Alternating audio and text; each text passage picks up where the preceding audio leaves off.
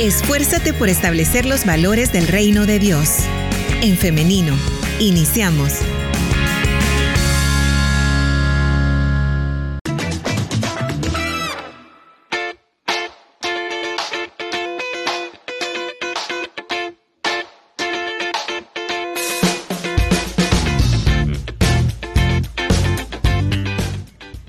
En vivo a través de en Femenino SV, por, eso damos la bienvenida a las personas que se conectan a través de esta plataforma puede dejar sus preguntas o sus opiniones a través de los comentarios. También a través del 78569496 puede enviar sus preguntas para la doctora Lisette Rivas, a quien ya tenemos ahí lista con nosotros, así que permítame, se la comparto en pantalla para quienes están siguiendo la transmisión en Facebook. Por ahí la tenemos ya. Bienvenida, doctora, ¿cómo está? Muy bien, muchas gracias por la invitación. Gracias a usted por atender a nuestra invitación. La doctora eh, Rivas nos acompaña eh, desde México. Ella se encuentra allá. Ella es neumóloga pediatra con alta especialidad en fibrosis quística. Así que nuevamente agradecemos, doctora, que nos brinde este, este tiempo en este espacio de entrevista que es aprovechado bastante por nuestra audiencia. Bien, ahora que son las 10 de la mañana con 3 minutos. Vamos entonces a hablar acerca de las alergias, que son, cómo podemos prevenirlas, cuáles son sus tratamientos y es que esto lo hablamos en el marco del Día Mundial de la Alergia que se eh, celebró el 8 de julio, sin embargo nosotros eh, pues lo estamos tocando este día porque pues 8 de julio fue sábado, entonces nosotros hoy vamos a conversar acerca de este tema. Bien, doctora, eh, ¿qué son las alergias y por qué se producen? Fíjate que las alergias son una respuesta que nuestro mismo sistema inmunológico, que es nuestro sistema de defensas, eh, realiza tras la exposición o el contacto de alguna sustancia extraña del cuerpo. Entonces, en palabras muy sencillas, sería como una respuesta exagerada del cuerpo hacia algo externo. Ok, muy bien. Esto sería eh, lo que son las alergias y lo que la producen. Ahora, ¿cuáles son, doctora, los tipos de, de, alergia que, que, pueden o que existen? Porque por acá igual nos estaban escribiendo y nos dicen que eh, hay personas que son alérgicas, por ejemplo, a eh, las nueces, son alérgicas hasta el huevo, me decía por acá una, una persona. Entonces, las reacciones son distintas a, por ejemplo, una alergia que se manifiesta con estornudos, por ejemplo. Sí, fíjate que eh, podríamos decir que hay cuatro grandes grupos de las alergias. Los síntomas van a depender mucho de dónde entró el contacto de esta sustancia o esto extraño del cuerpo. Entonces, en estos cuatro grupos tenemos las alergias que son eh, por, lo que respiramos, se le conocen como aeroalergenos, y ahí están diferentes sustancias como el polen, eh, que es propio de a veces, hay temporadas en donde hay más polinización. Este, pueden ser el moho también, que produce como esta, esta reacción parecida. El polvo, el polvo tiene unos ácaros, que son como unos animalitos, que muchas veces eso es lo que nos, nos produce las alergias, entre otros. Luego está el grupo que es por contacto, es decir, esto tiene que ver más con la piel. Entonces, hay personas que pueden tener este, alergia a plantas, a algunos este, metales como el níquel, al látex. El mismo polen también puede dar reacciones así. Luego están las que son por, por piquetes o por inyecciones y ahí pues sería, por ejemplo, el piquete de la, de la abeja o las picaduras. Ya ven la, la reacción, inicia tras el contacto de, la piel, ¿verdad? Por, por, ese piquete y empiezan a presentar los síntomas pues a ese nivel. Y luego están las que son por vía digestiva, es decir, las que se ingieren. Y ahí hay dos grandes grupos, los que son por medicamentos y los que son por eh, alimentos. Hay ciertos alimentos que tienen mayor potencial alergénico, Conocemos la leche, por ejemplo, la proteína de leche de vaca. Esto afecta más a los niños pequeños. Aquí están las nueces, este maní, mmm, diferentes frutas, eh, entre otros. Entonces, estos cuatro grandes grupos, digamos, de, de alergenos, que son sustancias extrañas al cuerpo, que al estar en contacto, pues van a producir una reacción alérgica. Y a lo mejor pudiéramos utilizar la palabra como una reacción de rechazo, porque si tú te pones a pensar qué pasa, por ejemplo, a los que son alérgicos al polvo o al polen, llegan a un lugar, por ejemplo, donde hay mucho polvo o donde hay ciertas plantas que te producen alergia, estas micropartículas entran por, pues, por el aire que respiras, el cuerpo tiene muchos vigilantes, es nuestro sistema inmune hay muchas células de defensa que actúan como estos policías, como estos, esta defensa eh, eh, en, diferentes puntos de nuestro cuerpo. Los tenemos en las, en las áreas donde llamamos mucosas,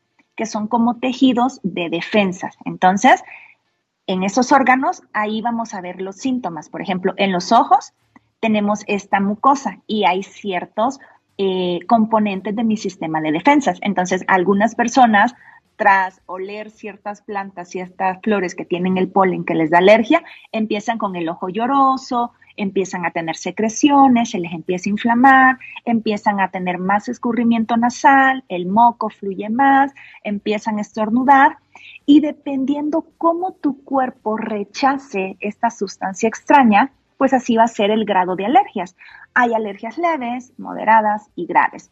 Y este, y los síntomas justo van a depender por dónde entró. Hay personas que a lo mejor no son alérgicas nada de esto, no al polvo, no les afecta el pelo del gato, el pelo del perro, nada de, nada de, de algo que se respire. Pero a lo mejor si les das un postre que lleva maní, cacahuate, pues van a empezar con los síntomas, se les empieza a inflamar la lengua, empiezan a, hasta sentir que pueden, eh, que se les cierra la garganta. O sea, donde tuvo contacto este, esta sustancia extraña al cuerpo, el cuerpo lo rechaza. Y eso es prácticamente lo que es una reacción alérgica, es una reacción de rechazo. Doctora, ¿y cómo se tratan entonces estas alergias desde la de menor a mayor intensidad? Sí, este, pues para esto hay medicamentos que hay que utilizarlos para poder, digamos, frenar esa reacción de rechazo. Los de primera línea son los antihistamínicos, loratadina, clorfeniramina, levocetiricina, entre otros. Luego se pueden utilizar también otro tipo de medicamentos, pero ya eso es tras la valoración del médico. Los de primera línea, los que hay que tener como a la mano en casa, pueden ser los, estos antihistamínicos. Eso es para tratar la alergia, digamos, de forma sintomática, para parar algo bien importante es detectar este, a qué somos alérgicos y ahí, como, es, como te digo, que es un amplio abanico de, de síntomas y también de cosas que nos dan alergias, si solo decimos es que soy alérgico, pero ¿a qué? Primero es saber a qué soy alérgico. Segundo, qué síntomas, o sea, cómo lo, cómo lo, lo expresa mi cuerpo y cómo está rechazando eso mi cuerpo. Y de ahí, por ejemplo, si detectamos que es una alergia alimentaria, pues el tratamiento es restricción, evitar así a, toda costa ingerir estos alimentos que te dan alergias. A veces creamos alergias y la única forma de saberlos es hasta que te da la alergia. Te pongo un ejemplo. Alguien que es alérgico a algún medicamento, a, sulfas, por ejemplo, que es un tipo de antibióticos. Entonces, si nunca antes te habían dado un antibiótico, probablemente no hay forma de saber y tampoco no es recomendado, porque me adelanto, porque pudiera hacer alguna pregunta que es muy frecuente, me voy a hacer una prueba de alergia a todos los antibióticos, a ver a cuál soy alérgico. La verdad no es una recomendación este, hacer eso. Obviamente hay que tener precaución ante todo medicamento que tomemos y estar pendiente de los signos. ¿Qué signos pueden aparecernos, por ejemplo, a una alergia de, antibióticos o de medicamentos? Pues pueden comenzar los síntomas como cutáneos, de ronchas, como, como erupciones en la piel. Este, entonces, una cosa es saber a qué somos alérgicos y en la manera de lo posible, pues hacer una restricción completa, una prevención.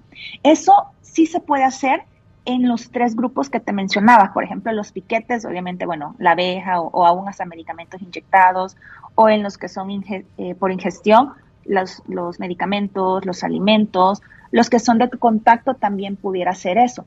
Pero fíjate que para los que son eh, del grupo de aeroalergenos, es decir, que se respira, pues es bien difícil, ¿verdad? Porque a lo mejor tú pudieras decir, ok, voy a tener el control del polvo en mi casa, no voy a tener estas plantas que me dan alergias, pero en algún momento pues eh, vas a ir a algún lugar y no te vas a poder meter en una burbuja. Entonces, aquí cuando son de la parte respiratoria, y bueno, y es lo que yo me encargo más de, de atender y de ver, ¿qué hacemos? Trabajamos en conjunto con el alergólogo. ¿Para qué? Para que hagan unas pruebas de alergias y podamos saber como el nombre y apellido a la sustancia que se respira a la cual es alérgico. Y dependiendo la, la, clasificación de los síntomas, te voy a poner aquí un ejemplo. Ahorita, este, que me decías que hay personas como que tienen estos síntomas nasales, ¿verdad? Que estornudos, mocos y de repente tos. Entonces, probablemente tengan una rinitis alérgica. Esto hay que clasificarlo. Primero, si es algo intermitente o persistente. ¿Cómo puedo saber yo si mis síntomas son intermitentes o persistentes?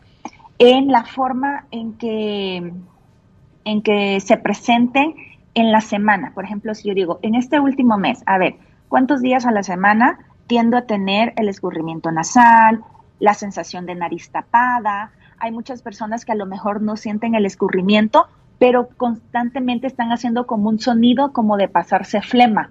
¿Por qué? Porque tienen un goteo postnasal este, de repente puede haber tos. Entonces, si esto es más de la mitad de la semana en que se presentan estos síntomas, pues esto es algo más persistente.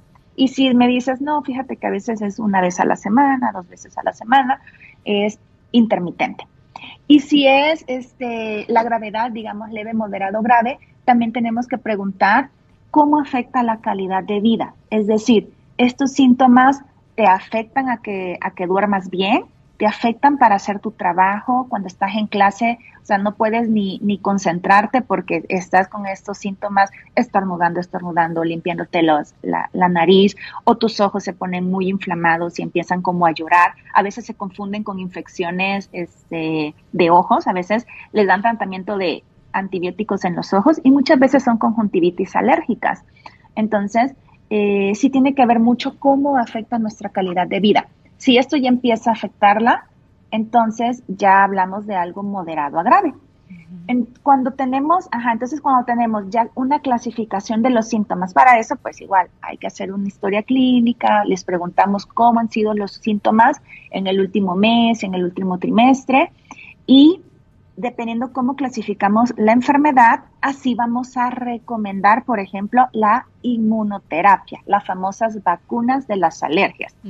Si es, ajá, si estamos ante una eh, alergias que son este, persistentes o si son eh, intermitentes, pero ya son graves, lo mejor es que empiece un tratamiento de las vacunas de alergias, la inmunoterapia.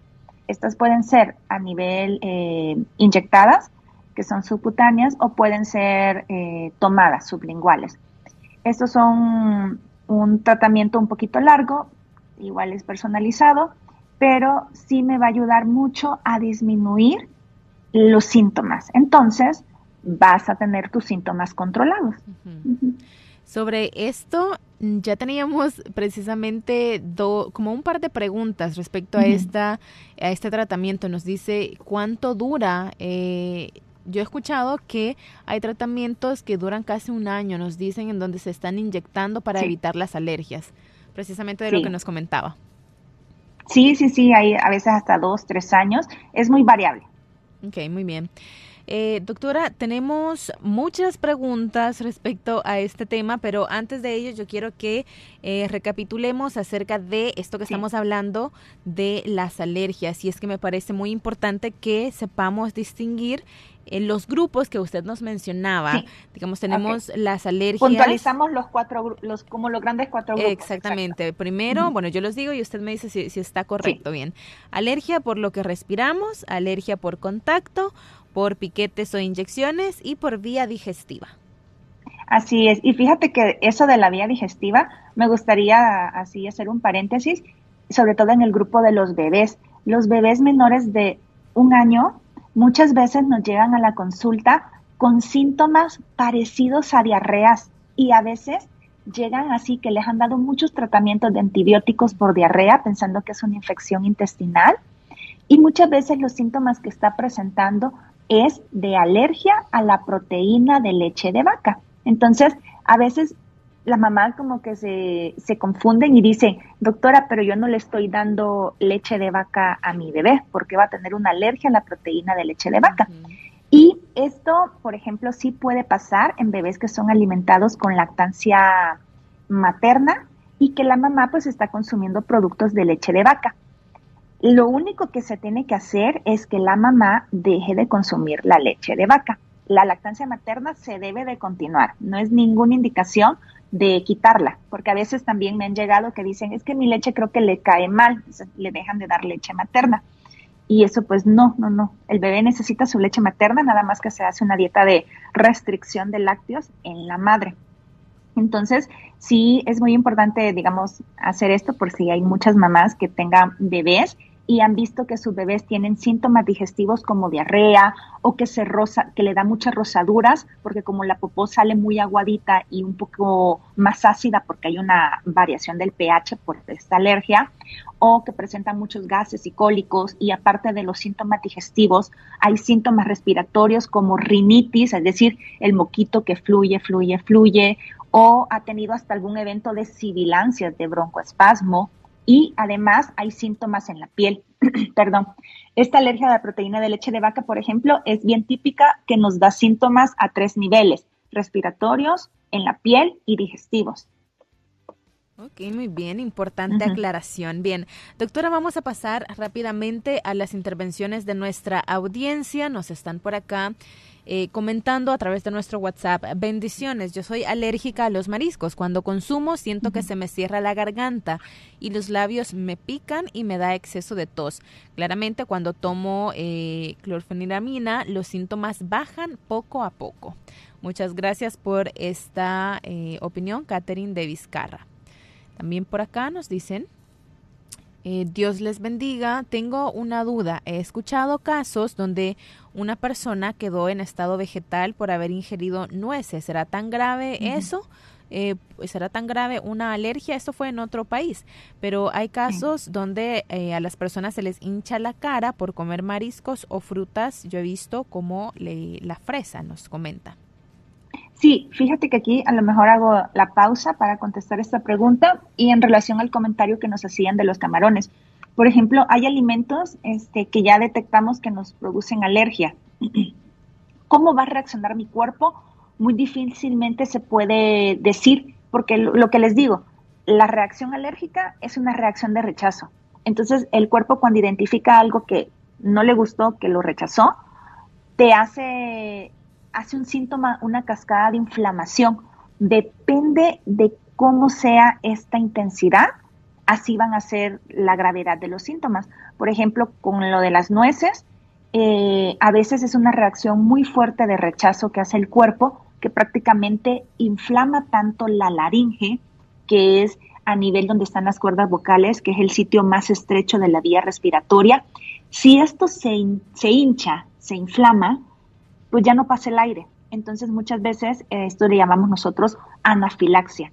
Es una reacción extrema en donde el cuerpo se inflamó demasiado que pues deja de respirar y está en riesgo de tener un paro cardiorrespiratorio.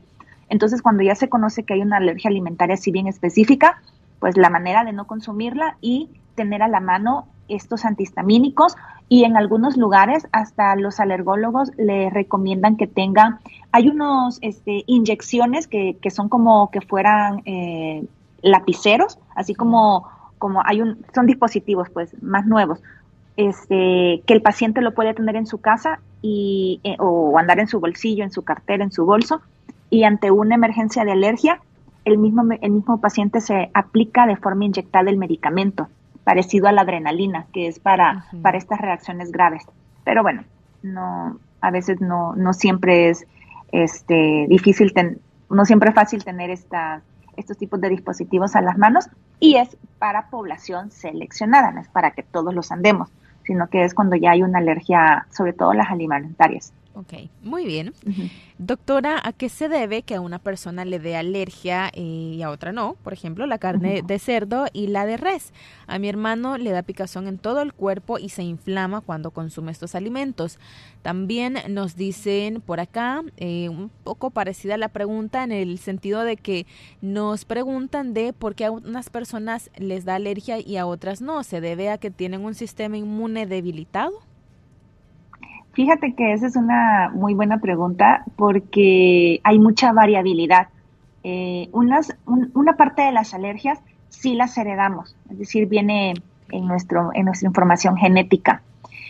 Pero también hay algo que en medicina últimamente se está eh, estudiando y definiendo como la epigenética, es decir, cómo factores externos a mí, a mi cuerpo, van a influir en esta respuesta o en estos genes que yo tengo para pues presentar ciertas enfermedades. Y aquí va mucho, este, por ejemplo, eh, desde cómo nacimos. Se ha visto que tienden a tener más problemas de atopias o alergias quienes nacen vía cesárea. ¿Por qué? Porque se utilizan muchos antisépticos para pues hacer obviamente todo bajo, bajo condiciones estériles. No quiero decir que que, no se necesite hacer esto, o sea, son como situaciones entre la espada y la pared, porque si vas a hacer una cirugía, tienes que cuidar que no te vayas a infectar. Entonces, tienen que tener estas condiciones. Pero sí está descrito que quienes nacen por vía vaginal, como pasan por el canal de parto de la madre, agarran muchas eh, bacterias buenas, que nosotros le llamamos microbioma, que antes se llamaba flora bacteriana, y esto me, ayuda a tener este equilibrio en defensa. Por ejemplo, personas que abusan de antibiótico, ¿qué pasa? Ya hemos platicado en otras eh, oportunidades que el abuso de antibiótico me barre mis bacterias buenas, este microbioma. Entonces también esto se ha visto que esta disbiosis, es decir, esta erradicación de bacterias buenas de mi cuerpo, también me predispone a más alergias. Otro punto es la lactancia materna. Eh, entre más se fue industrializando, digamos, el vivir en las ciudades y demás, las modalidades de crianza a veces se modifican, mamá tiene que ir a trabajar. Entonces, como que toda esta cuestión de mi entorno social económico también viene a interferir a ponerme en más riesgo de alergia. Quienes no consumieron lactancia materna o lo hicieron muy poco tiempo. Eh, la alimentación, eh, nosotros por eso siempre decimos que los pilares de la salud son el buen sueño, la alimentación sana y balanceada, el hacer ejercicio, en el caso de los bebés, tener lactancia materna eh, exclusiva el mayor tiempo posible, bueno, en los primeros seis meses y luego los primeros dos años de vida.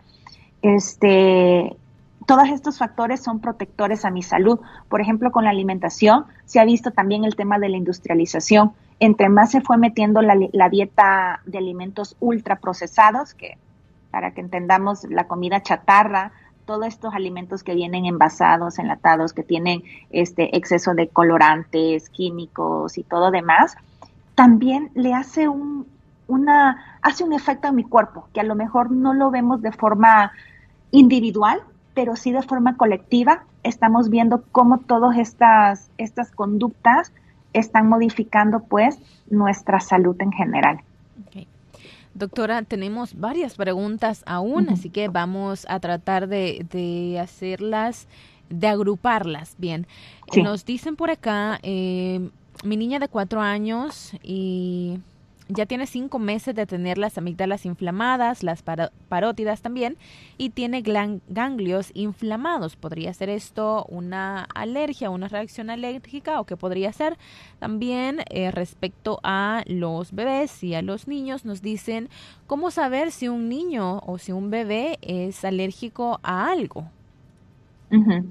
Este, lo que se inflama en las alergias, por ejemplo, son las amígdalas y es la hipertrofia amigdalina, también adenoides pueden inflamarse. Y sí, podemos verle en los niños, sobre todo menores de 7 años de edad, a veces se, el, el, efecto es más notorio porque como ellos están en una etapa de crecimiento, tienden a tener estas amígdalas un poco más grandes. Ahora bien, lo que habría que valorar es los otros síntomas como de rinitis, el estornudo constante, el que pase goteando la nariz o que tengan el goteo postnasal, el que suele tener tos. Esos son síntomas que amerita una valoración. Y en el caso de los niños que me decía, bueno, que preguntaban cómo saber si se tiene alguna alergia, te digo, lo primero es ver si hay un, alguno de estos síntomas. Volvemos a repetir los cuatro grandes grupos de síntomas. Síntomas respiratorios, los que acabo de mencionar, estornudos, congestión nasal, este, tos también. Síntomas digestivos, estas diarreas que se repiten, no siempre tenemos que pensar que es alguna este, infección, hay que valorar que no sea alguna alergia en los niños. Y los síntomas de piel, que salgan ronchas, que salgan granitos o erupciones. Bien. Tenemos una última pregunta. Nos dicen, hola, yo estoy embarazada y comí camarones y cangrejos y luego me dio alergia o picazón y me inflamé toda. ¿Por qué pasa esto? Porque no me había dado alergia antes, nos comenta. Sí, muchas veces en el embarazo sí pueden haber cosas diferentes porque pues es una reestructuración de tu cuerpo para este, dar vida a alguna más. Por ejemplo, pueden haber mayor sensibilidad eh, o a veces hay niveles de, de, ciertas hormonas, por ejemplo, de tiroides que pueden bajarse. Entonces, sí hay, hay, hay cambios propios del embarazo y, y pudiera haber sido esto. Ok, muy bien. Eh, bien, eh, doctora y audiencia, tenemos varias preguntas aún. Sin embargo, el tiempo se nos va terminando, por eso, doctora, quisiéramos saber los contactos para que nuestra audiencia, audiencia pueda también, eh, pues, por ahí estarla contactando. Ah, ok. Sí, este, alguna pregunta que quedó como pendiente de, de, responder, este, pueden mandarme un mensajito por Instagram. El Instagram es dra.lisset Rivas. Perdón, sin punto. dra Lisset Rivas. Lisset con doble S y doble T. Bien, ¿E al final o solamente así? Sí, con E al final. Muy bien, entonces por ahí pueden buscarla a través de Instagram. De igual manera voy a estar dejando fijado en un comentario en nuestro Facebook Live el usuario. Ahí voy a pegar el link para que usted pueda ingresar a nuestro Facebook Live y ahí en los comentarios encontrar este link. Ahí lo sigue y ahí puede encontrar el perfil en Instagram para que esté escribiendo a través de mensajes directos. Ahí en la interfaz de Instagram lo va a ver cuando vea el perfil de la doctora. De esta manera pues estará por ahí. Eh, la doctora muy amablemente respondiendo a sus eh, inquietudes. Bien, doctora, le agradecemos muchísimo que nos haya eh, acompañado en esta mañana de lunes 10 de julio de 2023. Muchas gracias. Muchas gracias a usted. Le deseamos que tenga un feliz día. Gracias. Bien, ahora también agradecemos a nuestra audiencia, a quienes han estado pendientes a través de nuestro Facebook Live, a quienes han estado participando también a través de los comentarios y a través del 78569496. Les agradecemos por siempre eh, estar en sintonía de nuestro programa y ahora también quiero hacerle una invitación y es para que el día de mañana, si así Dios lo permite, nos encontremos nuevamente en este espacio de En Femenino a partir de las 9.30 de la mañana siempre a través del 100.5 FM, a través de elin.org.sv para quienes nos sintonizan desde el extranjero y también por medio de En Femenino SV, que es nuestra fanpage. Ya lo sabe, entonces nos escuchamos y nos vemos hasta mañana. Que tengan un feliz día y muchas bendiciones.